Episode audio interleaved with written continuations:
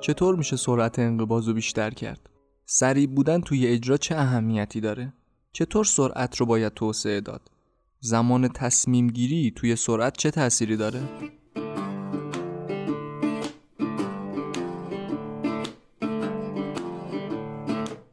سلام، من رضا صفیخانی ام. اینجا پادکست گایتون هاله. اینجا ما در مورد ورزش و هر چیزی که به ورزش ربط داره صحبت میکنیم. از ترجمه و صحبت در مورد مقاله های بروز ورزشی تا تفسیر فصل هایی از کتاب ها که ممکنه نکته های ورزشی جالبی داشته باشن. شنیدن این پادکست به ورزشکارا و مربیای ورزشی توصیه میشه. سرعت توی فعالیت‌های ورزشی مختلف اهمیت‌های متفاوتی داره.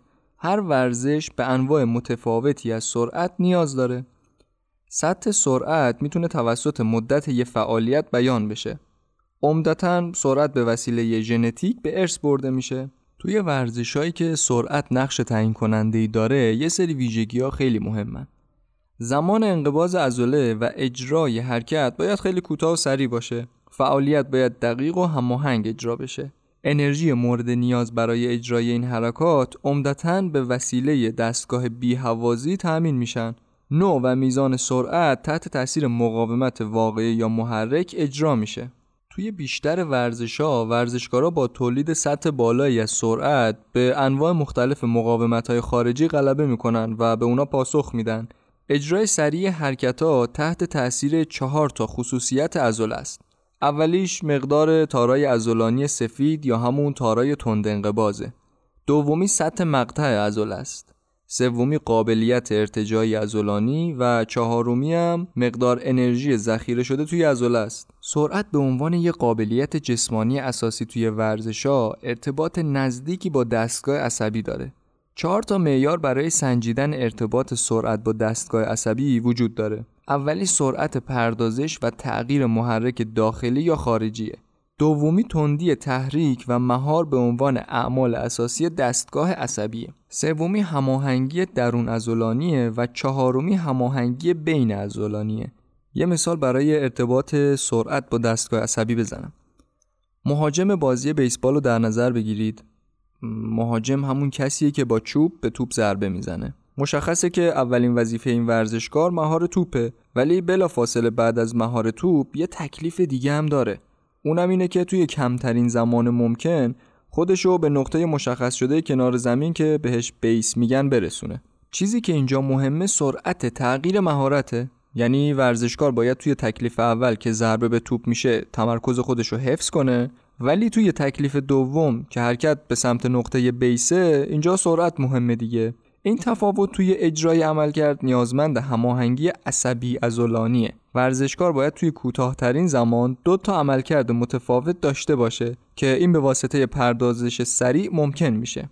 یه تست به عنوان زمان عکس‌العمل ساده وجود داره که نشون دهنده زمان سپری شده از ظهور محرک تا شروع یه پاسخ عضلانیه.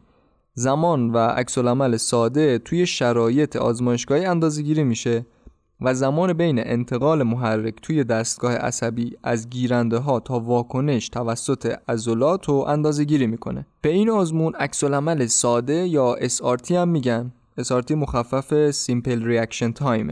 نتیجه انجام تست SRT روی آزمودنی‌های بزرگسال اینجوری بوده که زمان واکنششون برای یه تماس پوستی 100 تا 150 میلی ثانیه طول کشیده و زمان واکنششون به یه صدا 100 تا 200 میلی ثانیه طول کشیده و زمان واکنش اونا برای یه محرک بینایی 100 تا 250 میلی ثانیه بیشتر طول کشیده. با افزایش سن سرعت واکنش به محرک‌ها هم پایین میاد. طبق تحقیقات توی محیط آزمایشگاهی و با انجام تستایی روی یه سری افراد مشخص بین 5 تا 23 سال زمان واکنش از 400 میلی ثانیه به حدود 200 میلی ثانیه رسیده. یعنی ریاکشن یه فرد 5 ساله 400 میلی ثانیه طول کشیده و وقتی که 23 ساله شده توی شرایط آزمایشگاهی و همون تستا انجام داده 200 میلی ثانیه طول کشیده که ریاکشن نشون بده. نتیجه این که به موازات تکامل دستگاه عصبی مرکزی مدت زمان عکس‌العمل ساده کاهش پیدا میکنه و با کامل شدن بلوغ توی یه مقدار خاص و معینی تقریباً ثابت باقی میمونه. خب حالا زمان تصمیم یا انتخاب عکس‌العمل چطور اتفاق میفته؟ زمان تصمیم یا Decision Reaction Time یا به اختصار DRT برای موقعیت‌هایی گفته میشه که دو یا چند محرک مختلف وجود داره و ورزشکار یا آزمودنی باید تصمیم بگیره که یکی از حالتهای ممکن رو به حالتهای دیگه ترجیح بده. اطلاعات مربوط به DRT رو میشه توی شرایط آزمایشگاهی جمع‌آوری کرد. برای مثال میشه دو تا شرایط مختلف رو برای یک گروه آزمودنی در نظر گرفت. شرایط اول آشکار شدن محرک‌های قرمز و سبز بعد از هم و با ترتیب تصادفیه. نوع واکنش آزمودنیا باید اینجوری باشه که واکنش نشون دادن به محرک سبز و بی تفاوت بودن به محرک قرمزه. شرایط دوم شبیه شرایط اوله، یعنی محرک قرمز و سبز بعد از همدیگه با ترتیب تصادفی نمایش داده بشن، ولی نوع واکنش آزمودنیا باید متفاوت باشه، یعنی عکس‌العمل نشون دادن به محرک سبز با دست راست و عکس‌العمل نشون دادن به محرک قرمز با دست چپ. نتیجه این آزمایش اینه که افزایش تعداد متغیرها زمان تصمیم گیری رو بیشتر میکنه و بیشتر طول میکشه که بتونن یه ریاکشن نشون بدن.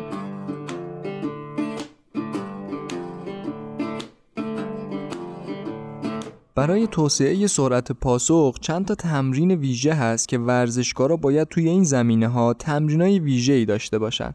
مورد اول کامل کردن تکنیک خاصه، یعنی ورزشکار یه تکنیک خاص رو انقدر تمرین کنه تا اصطلاحاً تبدیل به ملکه ذهنش بشه. مورد بعدی دونستن تعدادی از موقعیت‌های مختلف با راه حل‌های گوناگون برای اوناست، یعنی ورزشکار انقدر باید توی موقعیت‌های مختلف تمرین کرده باشه که توی شرایط مسابقه تا حد امکان با شرایط جدید روبرو نشه. تمرین ذهنی و افزایش ظرفیت. یه ورزشکار علاوه بر تمرینای آمادگی جسمانی و تمرینای فیزیکی باید تمرینای برای توسعه ظرفیت ذهنی هم داشته باشه.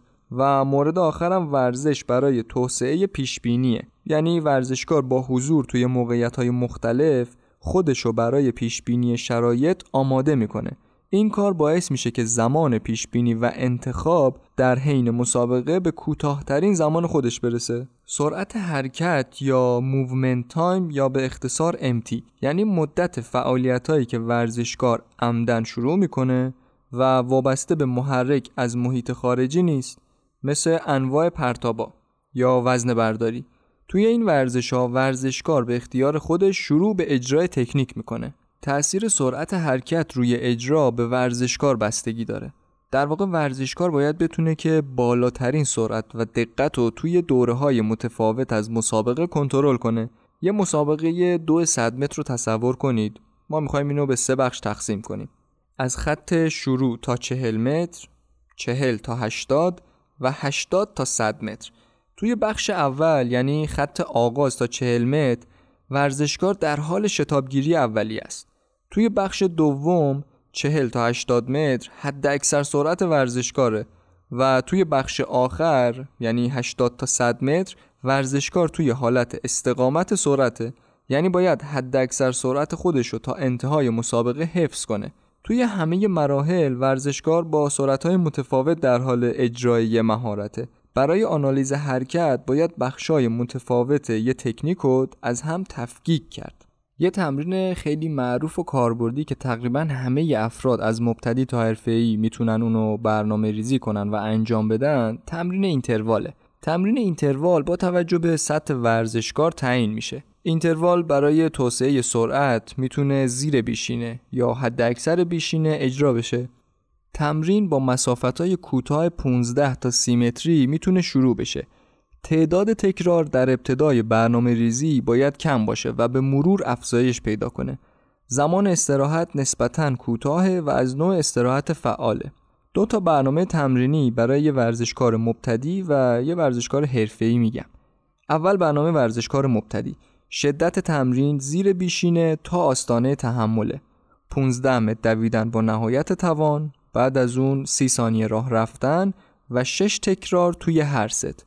توی یک جلسه تمرینی بسته به آمادگی ورزشکار 3 تا 5 ست تکرار این تمرین توصیه میشه. بعد از هر ست تمرینی ورزشکار میتونه 5 تا 15 دقیقه استراحت کامل داشته باشه. حالا برنامه توسعه سرعت برای یه ورزشکار حرفه‌ای. شدت تمرین باید در حد آستانه یا فوق بیشینه اجرا بشه. تمرین با 100 متر دویدن با نهایت توان و بعد از اون 30 ثانیه راه رفتن. تعداد تکرار توی هر ست تمرینی میتونه 6 تا 12 تکرار برنامه ریزی بشه. توی یک جلسه تمرینی با توجه به آمادگی ورزشکار بین 3 تا 8 ست میتونه این تمرین انجام بشه. بعد از هر ست تمرینی ورزشکار میتونه 5 تا 10 دقیقه استراحت کامل داشته باشه. چند تا روش تمرینی مکمل برای توسعه سرعت. تمرینای ویژه با وزنه، یعنی برای افزایش سرعت عضلات هدف تمرینات با وزنه طراحی بشه. وزنه تمرینی خاص، مثلا برای این تمرین ورزشکار میتونه توی سربالایی شروع به دویدن کنه. یه روش دیگه یدک کشیدن به وسیله یه شخص یا یه وسیله است. برای این کار ورزشکارا میتونن از چترهای مقاومتی هم استفاده کنن. تمرینای مقاومتی، مقاومت میتونه دویدن توی باد یا دویدن توی آب یا روی ماسه باشه. مورد آخر هم دویدن توی سرپایینیه. این به ورزشکار کمک میکنه که شتابگیری سریعتری داشته باشه. چند تا توصیه برای توسعه سرعت عضله. تمرینای سرعتی باید توی شرایط مطلوب ورزشکار شروع بشن. انعطاف پذیری و خاصیت ارتجاعی عضله میتونه به بهبود سطح سرعت کمک کنه. به کار بردن مقاومت میتونه برای توسعه قدرت خاص مفید باشه. تمرینای شدید سرعتی توی سنین پایه ممکنه مانع توسعه سرعت توی بزرگسالی بشه. تمرینای سرعت توی سنین پایین باید با فعالیت‌های متفاوت ورزشی ترکیب بشه. خلاصه اینکه استعداد بالقوه توسعه سرعت توسط عوامل ژنتیکی تعیین میشه. هر فعالیت ورزشی هم یه ویژگی خاص سرعتی داره که برای توسعه اون به یه برنامه منظم و ویژه نیازه. در آخر توی تئوری و روی کاغذ به نظر میرسه که یه دونده سرعت سرعتی متولد میشه، نه ساخته میشه. ممنون که تا آخر این اپیزود همراه من بودین. اگه از این قسمت خوشتون اومده لطفاً اونو با دوستاتون به اشتراک بذارید. امیدوارم همیشه سلامت باشید و ورزش بخشی از عادتهای روزانتون باشه. من رضام، اینجا گایتون هاله.